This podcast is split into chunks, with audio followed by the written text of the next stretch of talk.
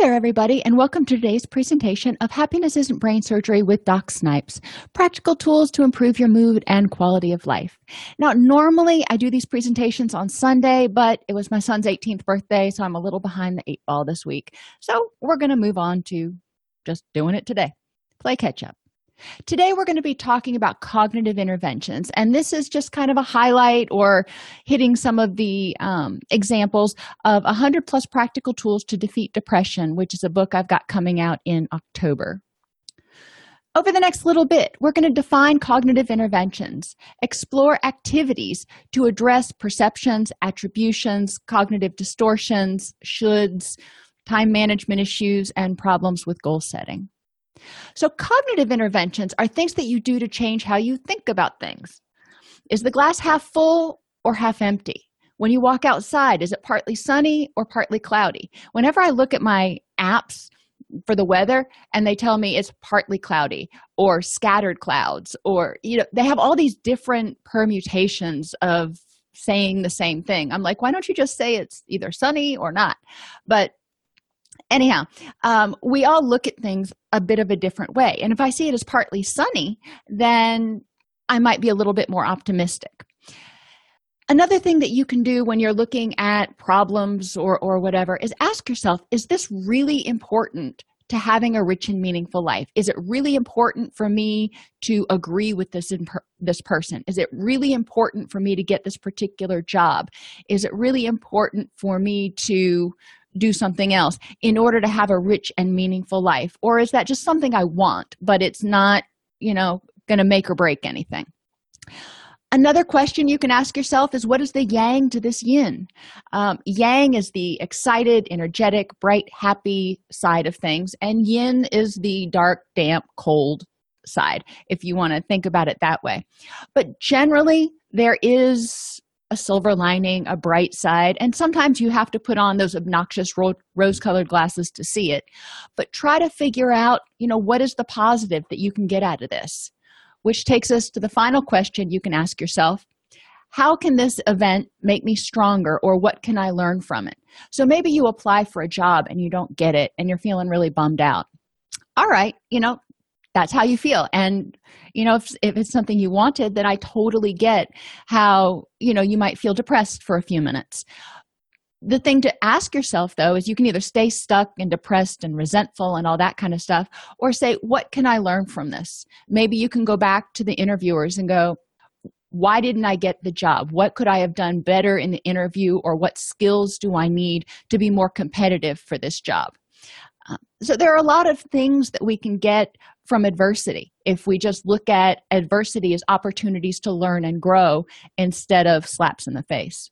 So, a lot of people don't really realize the impact of their thoughts on their mood. So, I really want you to think about that for a minute. And we're going to be on this slide for just, just a few. Um, when you have negative thoughts, if you get up in the morning, you get up on the wrong side of the bed, you're just a grumpy Gus, how does that affect your emotions, your feelings? Well, I already kind of said that. You're grumpy. You know, if you're looking at things, at, you wake up in the morning and you wake up late and it's raining outside, you're like, well, I'm late and it's raining outside, versus, well, I got a few more minutes sleep and I don't have to wash my car today you know so the way you think about things will impact your feelings you can either look at things optimistically or pessimistically when you have stress feelings whether it's anger anxiety or depression that impacts your physiology. It impacts your brain chemicals. It impacts your hormone called cortisol that's your stress chemical. It impacts your hormones and your libido and your sleep and everything else. So whether you're happy or you're unhappy will have an effect on your body, your health, your immune system, a lot of stuff. And I can tell you, when I'm sick, I generally tend to be crankier and more pessimistic. So it's always good for me to try to keep my body as healthy as possible. And all of these things affect our behaviors. If you are negative, if you're feeling grumpy or irritable, if you're not feeling well, you're exhausted, you're in pain, you know how is that going to affect your behaviors for the day you're probably not going to be as productive at work you're probably going to be more prone to being snitty and snappy with people or you know have difficulty concentrating. So let's go on the happy side of things. You know if you wake up in the morning and you're just like oh it's a great day to be alive you know we're going to the extremes here. Most of us don't wake up quite that cheerful. But if you have happy feelings then your cortisol levels are low your concentration levels are higher your serotonin and some other chemicals that manage your pain and, and your energy and your um, ability to focus are higher. So your physiology is in sync. So your your body's working your mind's working you're in sync. So how's that going to affect your productivity your concentration how you interact with other people whether you even want to interact with other people? So any of these things if they're out of whack can bring the other three areas down. But any of these things if it's in whack if that's you know whatever the opposite is any of these areas that are doing well can buffer against problems in other areas. So maybe you're sick and you know it happens. So you a physiological unhappiness or unpleasant place to be. Well you could let that make you negative and cranky and withdrawn or you could use it as an opportunity to get rest. You could think about it as optimistically as possible. You know well at least i'll catch up on some reading or my scrabble games or, or whatever it is that you do. Have positive feelings about it. Well look at it this way. At least i don't have to fight traffic and get to work today because i'm sick on my butt in bed. Um, and one of my favorite especially if i've got a stomach illness is hey maybe i'll lose a few pounds. But you know all of those things. You can choose to look at illness as you know a big downer which is going to keep you sick longer or you can try to look at it as optimistically as possible which takes us to perceptions which is kind of what we've been talking about. You can perceive something as negative or you can perceive something as positive. Um, i use the ex- uh, example a lot of dogs because there's a lot of people that have fears of dogs. And if you experienced an angry dog or a dog chasing you when you were riding your bike when you were when you were younger.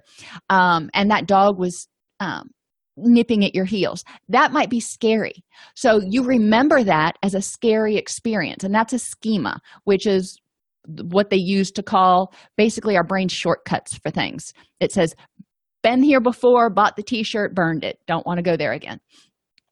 Um, now me if i see a dog running towards me barking i'm like oh the puppy wants to play. Um, because i haven't had a negative experience or many negative experiences with dogs. So you know we can see the same dog doing the same thing but our perceptions really impact how we think and how we feel about that situation and what we do. Another example is people who are flying. You know some people are terrified of flying and other people think it's great. Well you're on the same airline. You're doing the same that's your 10 personality 90% how you perceive it. If you perceive it as being dangerous and scary and you know all that stuff or if you perceive it as being you know great because it's a lot faster than driving and somebody else is in charge so you can catch up on your reading. Two different perceptions. Angry faces is another thing for perceptions and i'm kind of trying to hit a wide range of things here if you grew up in a household especially that in which there was someone with a mental health issue or an addiction where you weren't allowed to have your own feelings or when that person was in a bad mood then everybody had to walk on eggshells. If you see angry faces now you might personalize that and go no i better walk on eggshells around this person because they're in a bad mood. Or even worse you know children tend to take things personally. If every time one of your household members one of your parents was in a bad mood you thought it was something that you did and you continue to just assume if somebody gives you a dirty look that it's something that you did then that can be really daunting when you're work interacting with other people. So i encourage people to challenge their perceptions and look back and say what other explanations could there be for why this person gave me a dirty look? You know a lot of times i will be lost in my own thoughts when i'm walking down the hall and i may have a scowl or something on my face. And you know it may have nothing to do with the people that i'm walking by because i'm not even noticing them. They're noticing me. So it's important to recognize your impact on people but it's also important to recognize the fact that you're not the center of everybody else's world. So if they've got an angry face, there could be 10 other reasons they're in a crappy mood and they just happen to be wearing their emotions on their face when they looked in your direction. So, one thing you can do to look at this impact of perceptions on your life is a coin flip. In the morning, flip a coin. If it lands on heads, you have got to put on those rose colored glasses and be as optimistic and obnoxiously positive as possible all day long. When you start feeling yourself getting negative, you need to identify three positive aspects of the situation or three alternate explanations. If it lands on tails, you can do whatever you want to do. And at the end of the day, I want you to think about how however you behave that day, you know, whether it was heads or tails, how that impacted your thoughts, your moods, your physical feelings, you know, your pain and your energy levels, and your behaviors. How productive were you? How energetic were you? Another activity, because a lot of people who are watching this are probably adults, you know, I'm thinking the majority, and you may have kids at home. Well, it's never too early or too late to start teaching children to be cognitively aware. So, one of the things you can do is get a big beach ball and on it write 20 things that can be arbitrary, um, can be irritating or scary, and toss the beach ball to somebody. And they have to find at least one optimi- optimistic or non threatening way to look at whatever item they see when they look down at the ball. So, you know, we'll stick with dogs for this one. You know, you throw it to your child and it comes up dog and they're like okay dogs can be really scary but you know what's another optimistic way to look at it? What is another reason the dog might be barking? Um, you know maybe it's barking to protect its house. So if you're not going into its space then it's probably not going to come to yours. Uh, so there are a lot of different ways to look at things but this encourages people to take their most common stressors and try to find a happy restatement. You know, for kids, there are a lot of stressors that revolve around school and tests and those sorts of things. So those things can go on those beach balls. Now, attributions are similar to perceptions. Perceptions are how you think about things. Attributions are where you put the um, onus on. I need to find a better word for that. But attributions say this is where it happened from. Whether it's internal, it was something that you did or it's external. So if I'm walking down the street and I trip, you know, I could either say, I am a klutz, that's internal to me, or I can say, there was a crack in the sidewalk, or my shoelaces were untied and I tripped. That's an external attribution. It has nothing to do with me as a person, it has something to do with my environment that caused the situation. What's the point of this? Well, if you have a really internal locus of control, you may try to think that you control everything and everything's about you, which adds a lot of stress. If you have an external locus of control, you think that the environment controls everything and nothing that you do matters. That adds a lot of stress. So we need to be very conscious of what things we can control and what things we can't. Another type of attribution is global or specific. So, you know, something can happen, you know, I always use the example of math because math is not my strong suit. And I could say, after I, I didn't do so well in a math class or on a math test, I could say, I'm stupid. You know, when it comes to calculus, yes, I am really not good at calculus. But calculus is very specific. I am stupid means I'm stupid about everything. But when I say I am bad at calculus, well, that's very specific. And, you know, being good or bad at calculus isn't going to make or break whether I have a rich and meaningful life. And the other aspect of attributions is it's stable or changeable. So if it's something that you can't change, like being clumsy or, um, you know, some of us just don't have good balance, um, or is it changeable, like your shoelaces were untied? You can fix shoelace, shoelaces. So we want to try to, whenever something happens, look at what parts of it we can control, accept the parts that we can't control, make sure we're not overgeneralizing and saying, I am this way or it's this way all the time, and then identify which parts can be changed.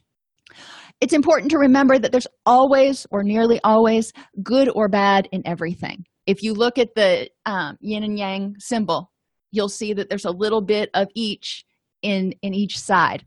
And that's how we balance things out. So yes there's going to be some drawbacks to just about everything but most everything also has at least some positives or some things that you can grasp onto as well. So activities.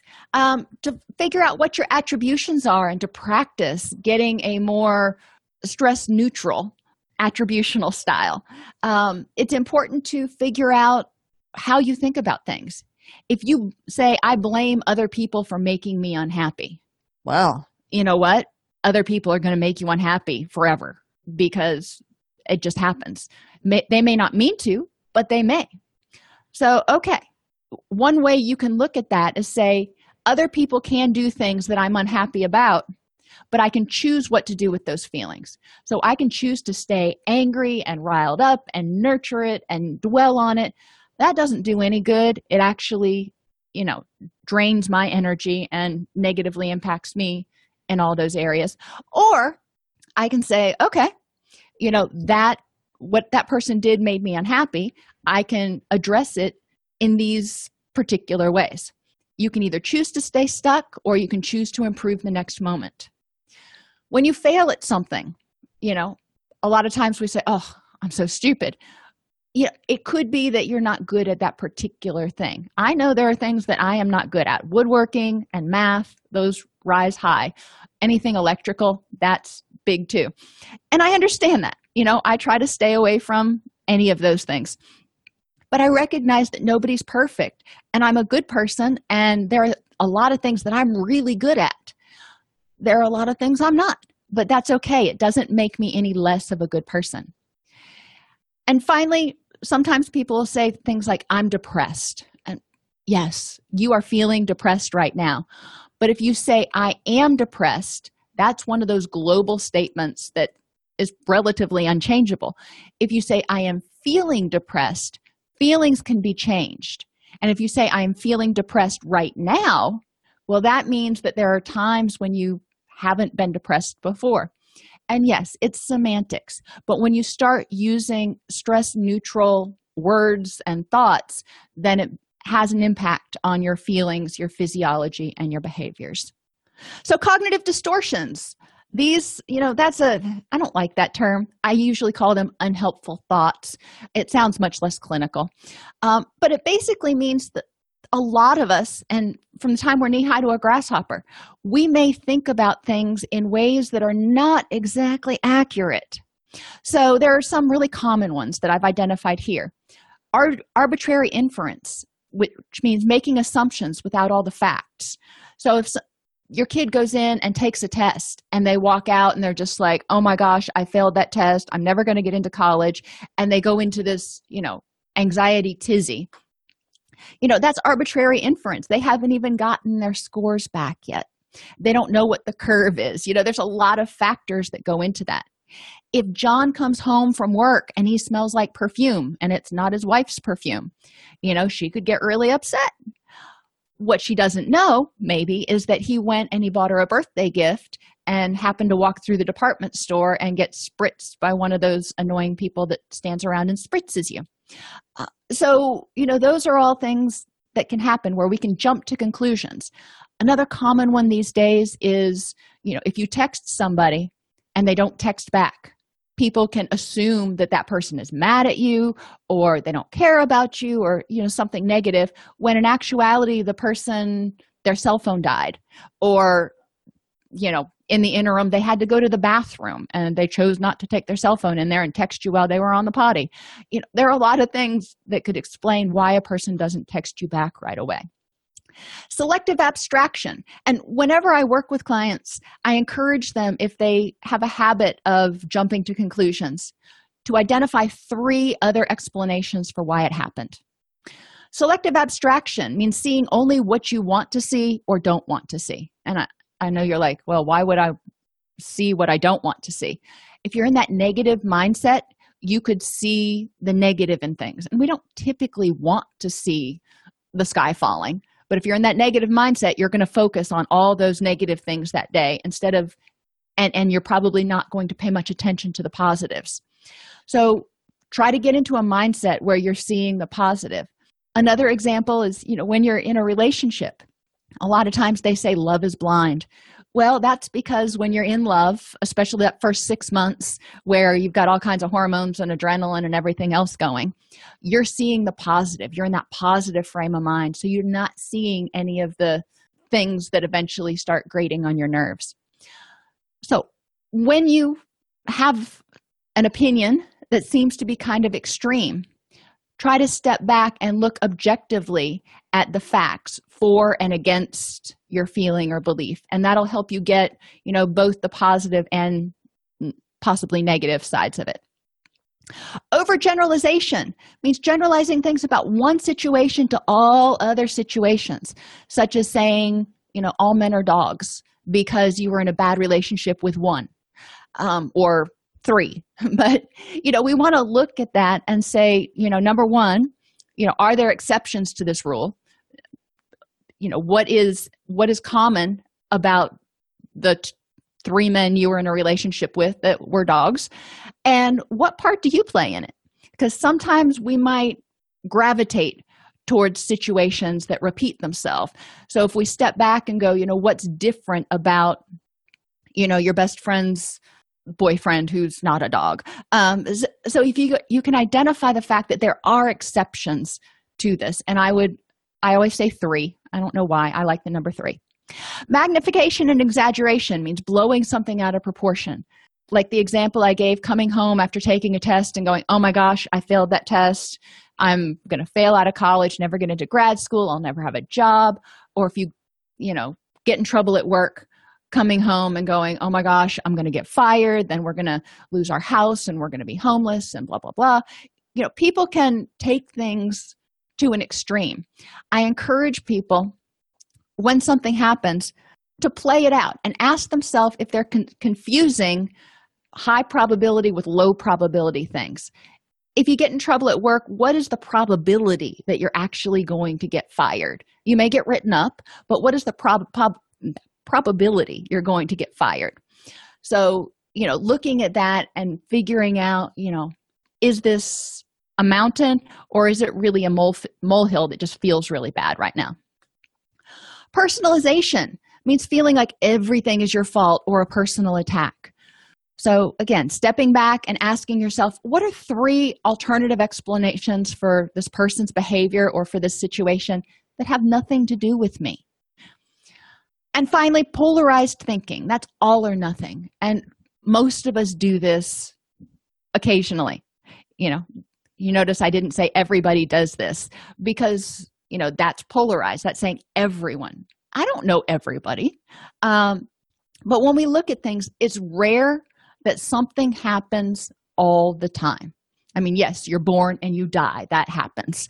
Um, but, you know, even eating spinach you know you can eat spinach every day of, uh, of the year for five years and be fine. And then on that january 1st of that sixth year you eat it and get e. coli. Um, and then maybe you know six months later you eat it again and get e. coli heaven forbid. Um, but can you say that every time you eat spinach it gives you e. coli? No uh, but it just may feel like that. So we want to back up and look for exceptions. What are times that I've eaten spinach that I haven't gotten sick? So look at your current stretch stressors, make a list of them, and examine them for these unhelpful thoughts. Are you jumping to conclusions? If so, find the facts. Are you only seeing half of the situation? If so, argue the other half. Try to find the other half. If you're overgeneralizing, find exceptions. If you're magnifying or exaggerating something or making something really catastrophic, ask yourself what is the likelihood that things are going to get to that point? What is the probability? If you feel like it's personal, step back and find three alternatives that have nothing to do with you. And polarized thinking, look for exceptions. Another thing that you can do if for yourself or if you've got a family um, is have an emergency card or you know have it on your on your uh, mobile device or have a poster at, at the house if you've got kids. So when people start using unhelpful thoughts they can remember to ask themselves these questions. Do i have all the facts? Am i seeing the whole situation? Am i using moderate words like sometimes occasionally or often am i making sure not to devote too much attention and energy to something that really won't matter in a few days or weeks? And have i considered possible explanations besides it being all about me? Now that doesn't hit everything but that hits most of the highlights. And if you can answer these positively then you can generally talk yourself down from a negative emotional state or figure out what the next step needs to be to improve the next moment so the abcs i've talked about these before but we're going to hit the highlights here. A is the activating event or whatever it was that happened. C is the consequence. You got upset or whatever your reaction was. B are the those automatic often unhelpful thoughts or beliefs that happen in a split second. So activating event i'm out hiking and I, i'm running and i turn a corner and you know it's it's a pretty steep drop. The the trail goes right next to the edge of the the drop off i'm terribly afraid of heights. So i run i turn that corner and i see that. That's the activating event. My reaction my the consequence is i get scared as crap. I'm just like oh my gosh. So what were my automatic thoughts? Between the time i turned that corner and had that fear reaction my brain said that is a long drop. If you fall off of there you're gonna die. And you better back up because you know you're not the most coordinated person in the world. Uh, you know those were probably three automatic beliefs. Are they accurate? Yes. Are they you know if we go back to those unhelpful thoughts is it likely? Was i magnifying the situation? Yeah the chances of me falling off are pretty slim. Um, but that's how things happen. You get cut off in traffic. You get angry. In between there you had this split second where your brain said that person could have killed you. You they're being rude. They don't care. Da da da. That led to your feelings or the consequence. Okay. So let's take a happy one. Um it, you come you come home and you see that there are cars in the driveway and you get this smile on your face because you know that somebody's planned a surprise party for you. You know the b in your mind was i have this belief that these people are here for some sort of celebration or we're going to have a dinner party or something. And if you're an extrovert you thrive on that stuff. So you're like oh score! How awesome is that? Um, so those are things i mean we do have the same thing for happy feelings. So you can change your beliefs to change the consequence when you have an unhappy reaction an unpleasant reaction there are also a there's also a d and an e. So something happens the we'll stay with jogging on the cliff um, and i have all those scary automatic thoughts. I get scared.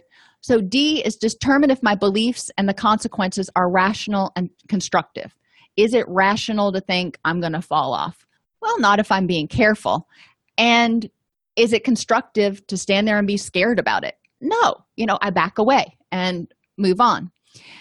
And then e is evaluate whether the situation is worth your energy of continuing the reaction. Should i continue to stay like freaked out or just back away from the cliff and continue to go on my run? We can apply this to any situation. The d and the e are crucial because a lot of times we have this feeling but then our beliefs and the consequences we stay stuck and we dwell on it. That is not constructive. Constructive is saying okay i am angry right now. That tells me i'm perceiving a threat. How can i improve the next moment? So, who says? People can be miserable because they're doing, feeling, and thinking the way they think they should? When kids are about two, they go through that why phase. Why is the sky blue? Why do I have to brush my teeth? Why do I have to go to bed? And most of the time, we end up responding with, uh, because I said so, or that's just the way it is and this often teaches children not to think because they learn if they ask questions they're not going to get an answer anyway so they start becoming passive receptacles of information and they don't question things so i encourage you to go back and look over your own shoulds because we should ourselves a lot. Um, and when you have a should ask yourself like for example i should keep a clean house at all times so people don't look down on me. Okay you know it would be nice to keep a clean house all the time but should i? Who said who taught me this? My mother. Okay is there an alternate belief a clean house is not the ultimate priority and needs to be balanced with other life demands. If i don't get everything spick and span if i don't bleach every single week no really catastrophic things are going to happen. So you know encouraging myself to use more stress neutral thoughts. Optimism is a way of changing the perception of a situation. And when i do this in group you know i have somebody describe their day and then we talk with them about how they feel you know if they said they had a really bad day i'm like okay well how do you feel emotionally and physically? And they may say drained and frustrated or whatever. Okay cool. And then i asked the group after hearing john talk about his day how do you all feel?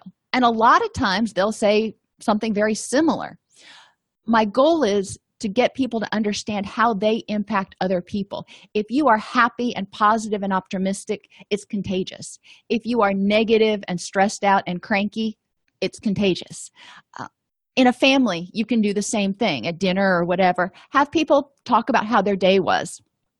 And then you can process how everybody feels after hearing about that person's day. You know they can feel um, happy for them. They can feel congratulatory. They can feel stressed out. Uh, not only does this help the person recognize their impact on others but it also helps them identify their own emotions and it validates their emotions. So if they describe their day and they're just like oh i'm exhausted and other people are like i'm exhausted just hearing about it that's very validating. Uh, worry and regret are two byproducts of pessimism that drain your energy but serve no functional purpose. So I try to use the analogy like gasoline. If you've got a gallon of gasoline and that's all the energy you have, you know, for the day, you can either use that gallon of gasoline to get stuff done and be productive and maybe go on a run or whatever it is you like to do, or you can take it and you can pour some over here in the past and that that's regret those are the things that you're regretting and you're using energy thinking about and dwelling on and beating yourself up for and you can pour some out here in the future and that's your worries. And you're using your energy worrying about what your boss is going to say worrying about the bills worrying about something else that you don't even know yet. And then you're left with like a quarter gallon of gas when you're finished to do today. Well that doesn't leave you with much to improve the next moment.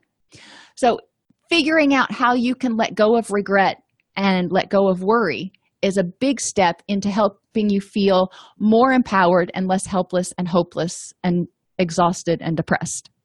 So, what do you do? Identify your worries. You know, I'm worried that whatever. And then make a positive restatement. You know, maybe you're you've got the a spot on your arm and you're worried that it's skin cancer. Okay. What's a positive restatement you can have about that? And you're like, well, skin cancer, you can't. You can.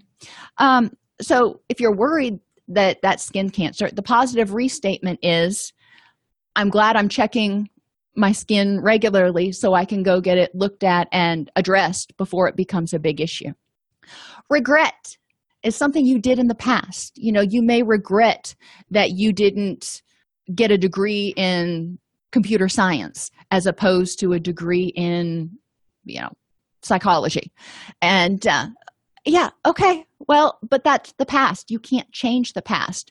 So how can you restate that? You can either say i can still go back to school or you can focus on the positives of having a degree in psychology. There are a lot of different things but you can't change that. So continuing to beat yourself up for it 10 15 20 years later ain't gonna do any good. It's just going to drain your energy and harm you emotionally and physically positive things that you can do to help with depression. Because remember depression is that feeling of helplessness and hopelessness that just sucks your energy and keeps you from feeling pleasure. Affirmations are positive statements that encourage you to feel empowered and optimistic such as i am a good person. I can do this. I will have a good day today. I choose to let this go there are a lot of different affirmations. You can google online and find a bunch of different positive affirmations if you can't think of your own. But it's always helpful to include affirmations during the day. So one thing you can do is have an affirmations journal where you write affirmations every morning every evening whenever to help remind yourself about what you are the positive things about you and what you're capable of you can do the online affirmation research to find other ways and other affirmations to apply to yourself. If you live in a household with other people or if you're in a therapy group or something you can do something called the affirmation envelope pass. Everybody has an envelope with their name on it and you pass around the envelope and every person in the group writes an affirmation about every other person. So when you get your envelope back you know if there's five people in your in your family then you have five little notes in there that are positive affirmations about you such as you are awesome. You are um, determined or or whatever. Another thing that you can do if you don't want to do the envelope pass because sometimes kids think that that's corny start each meal with a positive affirmation. And you know this is kind of how you begin the meal. So everybody goes around and says something positive like it was a tough day but i made it or i'm grateful that yada yada. So you're starting the meal off on a positive note. You can also start breakfast off on a positive note if you eat a family breakfast together to encourage kids to start the day positively. Time management is one of the most elusive and devastating of all the coping skills. When you don't manage your time well, it leads to poor evaluations at work, friends getting mad at you, or failing to take care of things important, so then you're mad at yourself. So, thinking about all the ways poor time management affects your life and your relationships is really important because, in order to change your time management, you have to be motivated to do it.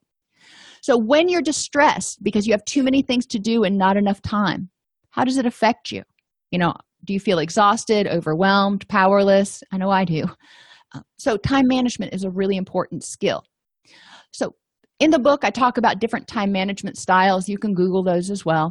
Identify your time management style and explore ways to address the pitfalls of that style such as i know it's a surprise i'm a type a. So i tend to feel a lot of pressure to get things done. Um, but that can mean that i have focus on one area of my life and then other things you know fall by the wayside instead of having a well balanced focus. Uh, so i need to actually schedule in if you will time and be disciplined about leaving work at work and focusing on the family when i'm home. Another activity that you can do with time management is make a list of all of your to-dos for this week and all of them and figure out how you can eliminate any that really don't matter if you don't get them done this week like maybe taking your dry cleaning in. Maybe that can wait till next week. What can you delegate to other members of your household um, team members at work whatever. What can you combine? Like a lot of times i'll combine calling calling my mother or calling my friend while i'm driving to work or driving home from work. Or i will catch up on my favorite tv series while i'm doing the laundry. What can you simplify? You don't have to make a meal from scratch every night. So maybe you need to you know order in for a couple of nights. The kids will be thrilled. Um, other what other things can you simplify? Maybe you can hire somebody to mow your yard if you don't have time to do that. I guess that would be more of a delegate but whatever. And prioritize what's left because there are some things that have to be done like paying the electric bill and then there are other things that you know you really need to get done like the laundry. But if it doesn't get done by thursday it's not going to be the end of the world. You just need to get it done soon when you set goals you know you do your time management you figure out how to eliminate delegate prioritize all that stuff. Now you have stuff left and you've got to set goals for how to get it done. Goals must be purposeful. There has to be a reason to do it.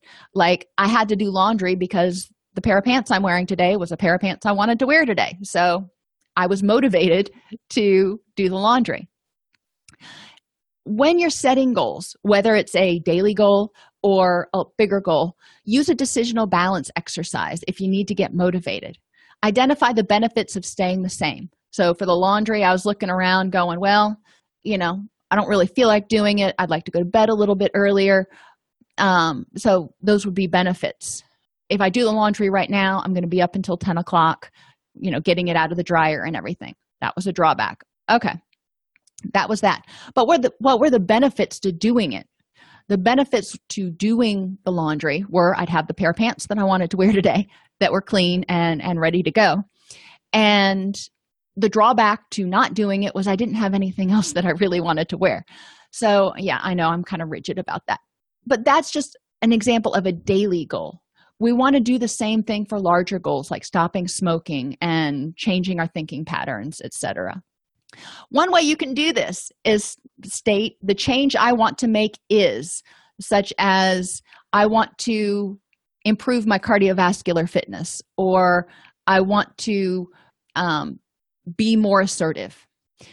The, my main reasons for making this change are what are the likely consequences of inaction? So if i don't become more assertive what are the consequences going to be? Which motivations for change are most compelling which means why do i really want to do this? The first steps i plan and take to take in changing are so you're making step by step goals. First i need to learn what assertiveness is. Then i need to learn how to be assertive. Then i need to practice it uh, yada yada. When where and how will the steps be taken? So to learn about what assertiveness is and how to do it maybe i need to go to the library and check out a book. Okay so i will do that on monday so you're setting goals that can be accomplished and marked off some things that could interfere with my plan to change are you know maybe you've got some big project coming up that's going to distract you or you know i don't know with assertiveness there shouldn't be a lot to get in your way how will I stick with the plan despite particular problems or setbacks? So, if you have this big project coming along, but you do want to do this self improvement goal, how can you stick with the plan? Maybe scheduling in an hour of me time each day to focus on that so you're not getting behind in your plan to change. Other people could help me in changing in these ways. So, with assertiveness you know other people can practice assertiveness and you know maybe you can role play with other people and I will know that my plan is working when? Well, when you look back and you notice that you're using more assertive communication, when your um, disagreements with other people become fewer and farther between, however you're defining it. So, this is a way to define goals, identify why you want to do it, identify potential obstacles, and address them before they bite you in the butt, and maintain your motivation. So, the way people think and perceive situations has a huge impact on how they feel. Embracing dialectics, that means the positives and the negatives of every situation, can help you feel more positive and empowered because you can see that it's not just all bad. Um, just like it's imperative to add happy emotions when we talked about emotional interventions, it's imperative to add happy thoughts. You know, if you've got happy emotions, you probably got happy thoughts. But you know you need to add those in when you notice that you're being a negative nelly try to add some positives to it by practicing optimism and addressing unhelpful thoughts you can reduce your overall stress sleep better gain more energy and feel less helpless hopeless and depressed. Alrighty everybody. I will see you next sunday for what are we doing? Physical interventions to address depression. If you like this podcast, you can join our Facebook group at docsnipes.com slash Facebook, subscribe to the podcast on your favorite podcast app, or join our community and access additional resources at docsnipes.com.